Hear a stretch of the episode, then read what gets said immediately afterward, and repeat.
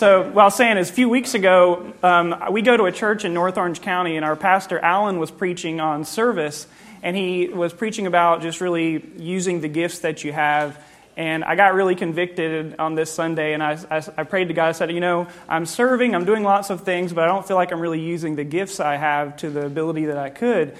And I said, if there's any way that you want me to serve with, if it's preaching, if it's something else you want me to get involved in in ministry, I'll do it. And then leave it to Rob. Uh, the next day, emails me and says, there's something going on um, coming up, and I can't be there for Palm Sunday, so can you preach? So we, we exchanged these emails back and forth about how it's such a God thing that that I would be preaching today. And it was a God thing for him as well because he needed to be up in Seattle.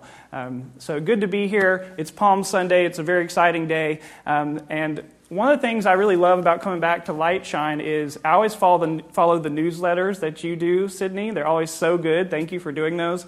Um, it gives me an opportunity to stay uh, up on everything you guys have going on. And I love how uh, missional Lightshine Church is. And I remember when we first started it, it was really all about being missional. And then here we are, I don't know how many years later, five, six years, six years later. And, and a lot of churches begin with a certain mission and then it kind of fades over time. But at Lightshine, I feel like it's just gotten stronger. It's really cool to see mission after mission and more and more happening in the community. So I love that aspect. I also love how inclusive you are. You really just let anybody come, which I think is cool. You let uh, Jeff is here, that's awesome. But Dustin, I mean, that's saying a lot. You let me come preach, uh, which I don't know if that's being inclusive or just if you have low standards, but whatever it is, we're here. So um, today's Palm Sunday. We're going to read um, a really triumphant piece of scripture today. We're going to read it out of Luke's Gospel in the ESV. And uh, because of the nature of Palm Sunday, when I finish, I'm going to say, This is the word of the Lord. And I would invite you to respond this time by saying, Praise to you, O Christ. All right? Think we can do that? All right. So let's read the word of the Lord together about the triumphal entry. And when he had said these things, he went on ahead, going up to Jerusalem. When he drew near to Bethphage and Bethany at the mount that is called Olivet, he sent two of the disciples, saying, Go into the village in front of you, where on entering you will find a colt tied, on which no one has ever yet sat. Untie it and bring it here. If anyone asks you, Why are you untying it? you shall say this The Lord has need of it. So those who were sent away went away and found it just as he had told them. And as they were untying the colt, its owners said to them, why are you untying the colt?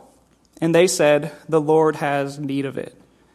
And they brought it to Jesus, and throwing their cloaks on the colt, they set Jesus on it.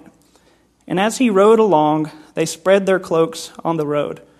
And as he was drawing near, already on the way down the Mount of Olives, the whole multitude of his disciples began to rejoice and praise God with a loud voice for all the mighty works that they had seen saying, Blessed is the King who comes in the name of the Lord, peace in heaven and glory in the highest. And some of the Pharisees in the crowd said to him, Teacher, rebuke your disciples. He answered, I tell you, if these were silent, the very stones would cry out. This is the word of the Lord. Praise to you, O Christ. So here we are. This is it. It's Palm Sunday. The Jewish people and Gentiles alike are lining the streets of Jerusalem they're all there because they're celebrating the Passover. And as Luke writes it, they're lifting up their palm branches and they're shouting out, Blessed is the King who comes in the name of the Lord, peace in heaven and glory in the highest. Now, I chose to, to read this from Luke's gospel because Luke is a Greek historian, so he kind of comes at it with a little bit more of a Gentile perspective. But Matthew and John are actually coming to this scripture with more of the Jewish perspective, where they're lifting up these palm branches and they're singing, Hosanna, Hosanna, uh, to the Son of David. And Hosanna means save us, save us now. Uh, but in order for us to really know that as they're raising up these branches and saying, Save us now, for us to know what that means, we have to dig just a little bit deeper. See, the nation of Israel the Jewish people are a people who I would say, uh, more than any other nation all through history, have been oppressed, they've been enslaved, they've been persecuted beyond anything that I think we could ever really imagine.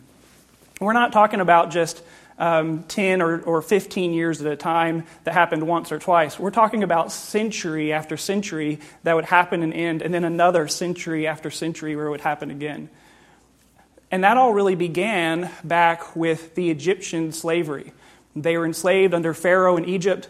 They were forced, even as young children, to work in terrible conditions in the heat, and they were uh, at a place where a child, the father, the grandparents, and beyond, all they ever knew was being enslaved under Pharaoh in Egypt.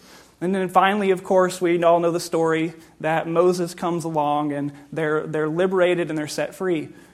Well, as the centuries continue, this doesn't end. They continue with battles. They're constantly at war. They're fighting against the Assyrians and the Babylonians. Finally, Nebuchadnezzar in the north turns his eye toward Israel in the south, and he comes and exiles all of them to Babylon. And so much of the Old Testament is just filled with this persecution and the, the difficulties that they are facing. The prophets are often writing during this time of Babylonian exile. So, as we approach this today, and these Jewish people are lining the streets, they're raising their hands and raising the palm branches, and they're saying, Save us, save us now.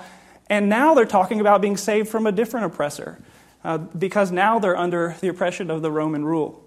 Uh, the Romans had increased the taxes so much that they could barely afford to live. Uh, Caesar said that he was deity and should be worshiped as God. And if anyone would dare to rise up against them, they would stamp out uh, any zealot group that stood up against them at all. Uh, when Jesus was born, you might remember that he had gone and slaughtered all the male born children.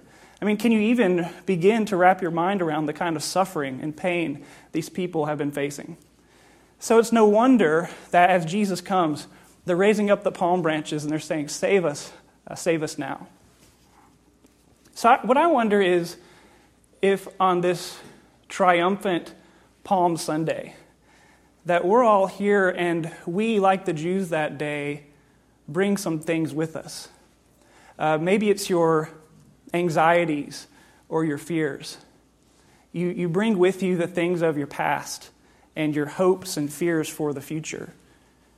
Maybe you bring with you something that when you think about it, you feel like you're just going to break down. Uh, for me, the thing I bring is um, you know, I was really close with my mother, and and lost my mom just four months ago to cancer. And so I bring this thing with me that is just so difficult. And as I raise the palm branches today and I say, Save us now, that's, that's what I think about. Um, just the other day, I was in my office and I pulled out the drawer with all my pens. Uh, she makes fun of me because I say pin, but I think you're supposed to say pen, apparently. So it had my pens, and also there's like staplers and stuff and I open it and I see it way back in there a photo. And I'm like, what? It's an upside down photo. So I get it, I turn it upside down, and, and there's a photo of my mom. My mom and I at the top of the Ferris wheel uh, in Santa Monica when she came to visit a few years ago, all happy and the sun is shining. And it's those moments where you just feel like, oh, whoa, it just hits you so hard. And so I wonder if we can think just a bit today as you've come here this morning as we, so to speak, line the streets and as we wave these palm branches and we say, Save us now, what is it that we're asking God to save us from? One of my favorite kind of TV shows that I think are really funny is these shows where they have to go through a sort of obstacle course and they're going along the way. And there used to be these ones where it was all non English speaking commentators who would talk about it. And it's really, they don't care if you actually finish the course. They just think it's funny when you get knocked off the course for different way, in different ways. And so there's these things that are going, there's things they have to do. Uh, my favorite one, I think, is the one where they, they're kind of going along and they climb along a wall and then there's like a boxing glove that just comes out and like punches them in the face and they fall off into like the water. Well, so these shows have gotten a little more sophisticated, and now there's one that's the American Ninja Warrior. So I think I'm getting more head nods on that one. So uh, probably a little more popular. Sounds a little more athletic. It's a little more of a thing. It's a little more official. Not as much like blooper style, people getting knocked off into the water. Uh, but it's still very difficult. And the way it works, you go through this obstacle course. And at the end, you want the contestant to finish really quickly, and then they hit the buzzer, and then the smoke comes up, and the lights go off, and, and it's this big celebration. Well, there's one obstacle I saw on this show I thought was really cool. And it was where um, the person has to jump off, and there's this sort of padded pole hanging from the ceiling type thing, and they had to grab on with like arms and legs, sort of. Um, then they have to turn their back this way, and they have to get to the next one. And so the people who do not do very well are the ones that try to get like to both of them at the same time. They're always going to like fall all the way down. Uh, but the people who do really well are the ones who are able to kind of totally let go and sort of forsake the one as they turn and grab onto the other. This, I think, is a really good picture of the dynamic that's happening with the Jewish people who lined the streets waving those palm branches that day. Um, that many of the historians believe around the exact same time Jesus is coming through, riding on the colt of a donkey through the eastern gate, that actually Pontius Pilate is coming through with a contingent of the Roman guard coming through the western gate. And the reason for this is that they have allowed the Jewish people to gather for Passover. That's what this whole Holy Week was all about back then. That's why they were coming to Jerusalem. And so you're going to have a lot of people there, and they wanted to make sure yes, we'll let you celebrate being liberated from the Egyptians, but don't get any ideas about being liberated from us. So they're there and they have their, their army, they're ready to stamp out anyone who is to rise up against them. And so, as a Jew in the first century, you had to really keep a sort of low profile. Um, it was kind of unsaid that people who were Jewish were against the Romans, um, but they had to sort of hold on to this pretense and pretend as if uh, we're never going to do that. We're just under the radar. As far as the Romans are concerned, I'm not in a zealot group. Don't make an example out of me. Uh, I'm just going to sort of hold on to this thing, and maybe one day there will be a liberator who will come along who I could let go of this whole pretense, let it all go, be in this really vulnerable place, and then grab on to whatever that thing is that comes along.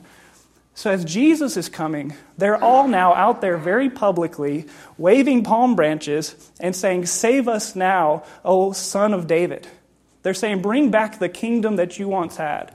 Uh, and they're doing this thing that's really vulnerable, that is, is something they could be severely punished for.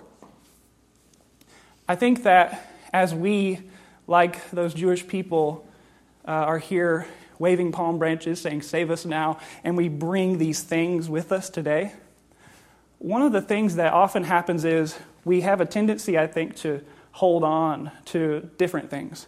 Uh, we hold on to our therapist, to our the money that we have, our security, uh, thinking we can kind of do it on our own. We can handle that big thing in our life, whatever it is. Um, and the worst part is when we're just totally here on our own. But what can be even worse is when we're, when we're here, kind of trying to be in the middle between the hot and the cold and the lukewarm. Um, and what I think God wants for us today is for us to take all those anxieties and fears, the things of the past, uh, the things that we bring with us, and be able to totally forsake them completely so that we can really uh, grab on and hold on to the good things that God has for us today. One thing that we really enjoy doing is going back to North Carolina every year. Uh, we just went there back in December, and it's always a good time. That's where I'm originally from. And uh, right now, I have two older brothers. Some of you may have met them at the wedding or in other places. Um, one is Andrew, he's two years older than, than Ben, is, uh, is four years older. So Andrew has two little baby boys. Now, one is about a year and a half now. His name is Major and um, the other is just a baby, so we only saw him uh, as, a, as like an infant back in December. Uh, but Major, I always think it's funny when they would either post Facebook videos or when you're actually there when it's spaghetti night at the house and the baby's going to eat spaghetti. So now I don't know if you've ever been to a place, bless you, where a, a baby is eating spaghetti. But there are lots of provisions that have to be made. Um, so we're talking, you know, tarps on the floor, cover up the, the carpet, move everything at least 15 feet back because he'll get a little bit of it in his stomach, but the rest is going to be on his face. You're going to have meatballs, you're going to have stuff all over the place. And when you know that this is coming, there are, are sort of provisions that you will need to make to make sure that everything goes smoothly when the baby eats spaghetti. So I believe that long ago, in eternity past, the God of the universe, looked down at past, present, and future and knew that God would create a world and he would create a people who would one day completely turn their back on him. That they would enter into sin, sin would enter into this world, and so there would have to be a provision that would be made. There would have to be something that would have to be done to right all of those wrongs. And so God knew that He would send His only Son into our world to live this perfect life, and that one day um, Jesus would ride in on the colt of a donkey. Um, he would be coming in to save the whole world from all of the sin from past, present, future, and anything that would ever be done. But the thing that is so odd about this story is that as the Jewish people are saying, Save us, save us now, what they're really asking for is God, we're, we're oppressed and we're facing a certain circumstance in this one moment. And so I want to take this one thing and give it to you, Jesus, to, to, to, handle. Can you just handle this one thing? But actually, God didn't just want the one thing, He wanted the whole thing. God wanted it all. He wanted every part of every person who was there. He didn't just want this, this piece of the Roman circumstance they were facing in that one day. So it's kind of like we were talking uh, earlier with Nick about I do a little bit of marketing consulting and things on the side, and over the years I've had lots of conversations with business owners, and they'll say something like, you know, I have a I just think I need a website. If I could just get my website right, then my business would be better. And I look at them and I'm like, no, uh, I've looked at your business and and you don't need a website redo. You need to redo the whole thing. Like the thing that you're doing just doesn't work. It's not going to work in the marketplace at all. Or uh, let me give it more uh, for the ladies in the audience. Maybe it's you go in to the hairstylist and you're trying to get your hair did, and you go in there and you're like, Look, I just need a few inches taken off. It'd be as if the stylist said, You don't need to take a few inches off, you need to redo the whole thing. Like it all needs to be redone. As a matter of fact, don't just do your hair, you need to redo your life. Like the whole thing needs to be fixed. I think that's sort of what, what we all do, right? That we came here this morning and I sort of tricked you a bit to get you thinking about what are your circumstances of today. And there's nothing wrong with taking the things we have and bringing those to God.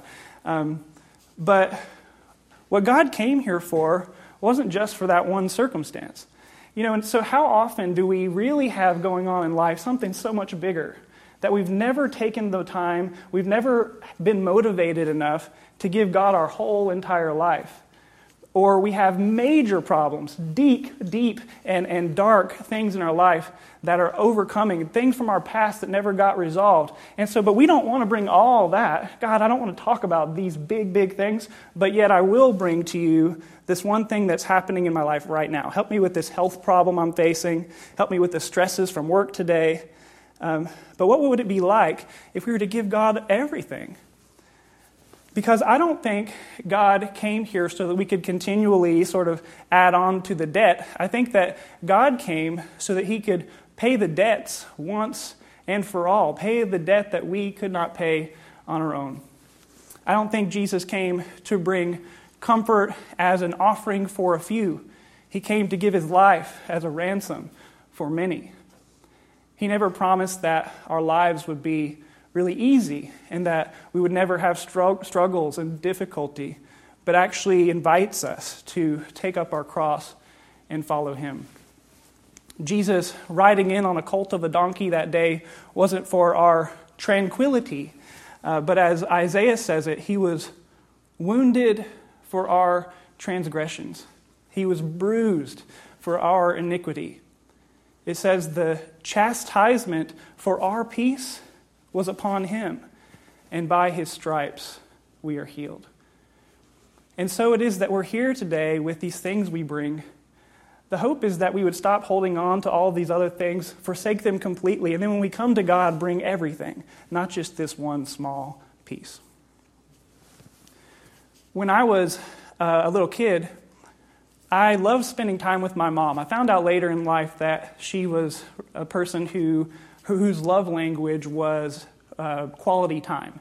And I didn't realize that as a kid, but I just enjoyed spending time with her. And so she would be in the kitchen, and I would often want to hang out and be in the same space that she was in.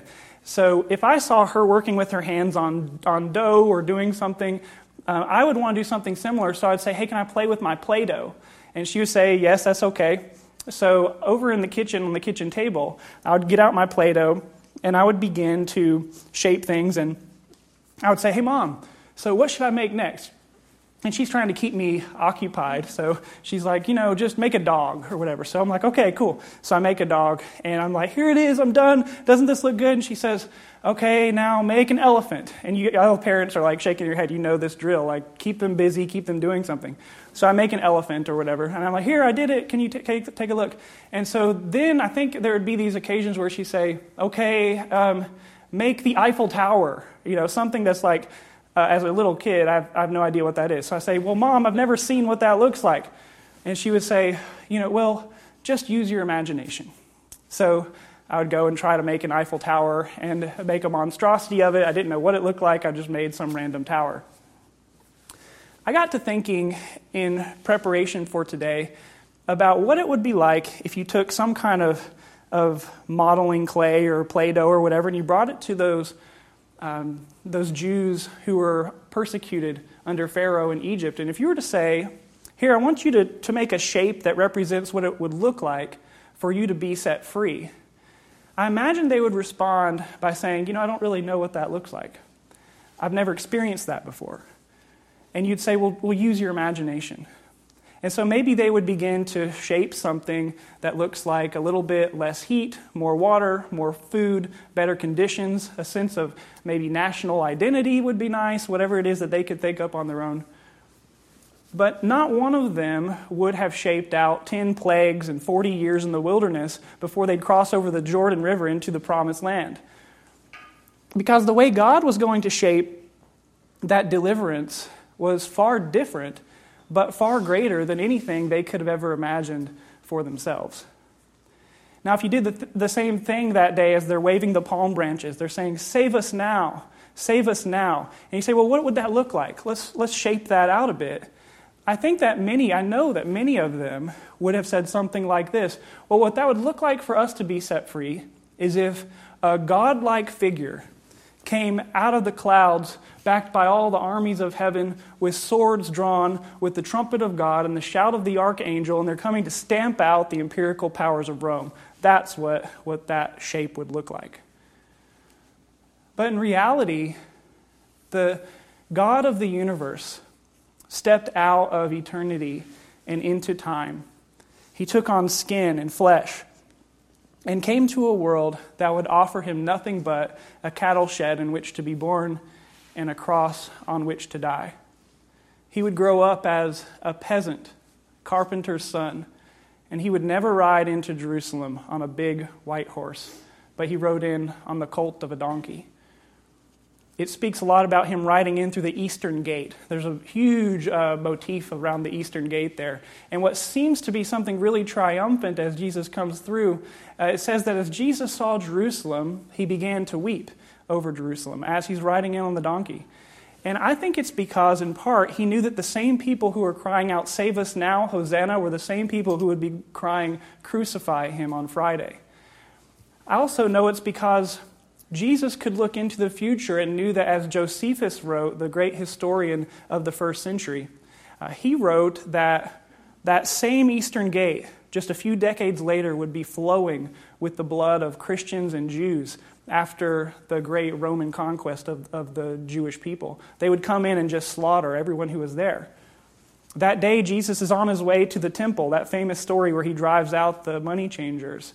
Um, but little did they know that in just a few short decades, no stone would be left unturned as that temple was torn down. Um, because the way Jesus was painting that picture, the way he was shaping that out, was in the shape of a cross. And that was far different, but far greater than anything they could have ever imagined for themselves. And so it is that this morning we all have come here today as we, so to speak, line the streets and we shout, Save us now, save us now. We've thought a bit about what it is we're asking God to save us from. The hope today is that we would be able to stop holding on to all these other things, that we could set those aside, forsake them completely, so that we can give every part of who we are to God. So we can say, God, save us from every part of us, save us from our sin. Um, do for me what you came here to do. And we know that when God is going to shape out what it will look like for us to be delivered, it will often look far different, but far greater than anything we could ever imagine for ourselves. Let's pray. God, we come to you today as a people uh, humble to be in your presence. God, we confess that so often we come to you with just these small parts of our lives. I pray today, God, that you will touch someone's heart here, maybe all of our hearts, so that we could then take all those things and give them completely to you today. I pray a special movement of your spirit in this moment upon every person who is here that we all would be convicted, God, to turn from those ways um, and to give you it all. Um, God, we know that the way you will set us free will often look much different than what we have in mind.